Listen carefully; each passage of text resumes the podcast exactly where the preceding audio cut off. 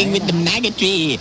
Yes, Monday night I'll be at the Bayou. We're having a dollar one cent show, and uh, I'll be there with a lot of other DC 101 boss jocks to MC the Dan Aykroyd Act-alike contest. So there'll be a bunch of Blues Brothers looking people there, some Coneheads, and who knows, maybe a, a Tom Snyder. All the little shticks that Dan did uh, will be judging there. And of course we'll be handing out tickets to the show and Single Bullet Theory's latest LP. It'll be Friday night with Ernie K right here on the radio. So uh, X out Monday on the calendar and be ready for Bayou Fun.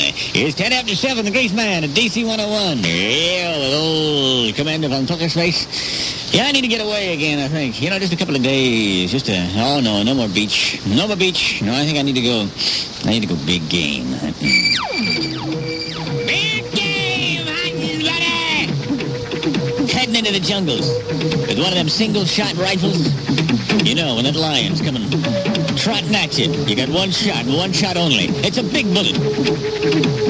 But you still only have one shot. If you miss, you're disemboweled right there on the African plain. If you kill it, there's a big celebration as all the natives uh, dance around. Blana, blana, blana, blana, blana. Yeah. Of course, the last time I went, I nearly didn't make it back. I was captured by cannibals. They killed all my luggage bearers. And they left me standing there in my khakis, strapped to a post. And every day, get this, every day, the tribesmen would come up to me with razor-sharp knives, slash my skin, and drink my blood. They came every day. It was awful. And then they brought the spears. The spears! Oh, God, they laughed. They smacked their lips and their lips in eager anticipation. Even the women would come out with the spears.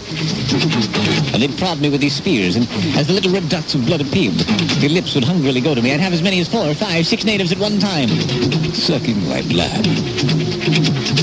On the last day, on the last day when they came toward me with their spears, and they skewered me in several spots in my body. I finally asked to see the chief. I said, I want to see the chief, and I started writhing around so it was impossible for them to drink. I was writhing and thrashing on that pole. I said, the chief, the chief! Finally, the big, fat chief came lumbering out of his hut, and he walked over to see what I wanted. I said, hey, if you want to, you can torture me. If you want to, you can kill me. But I'm tired of getting stuck with the drinks. Ah!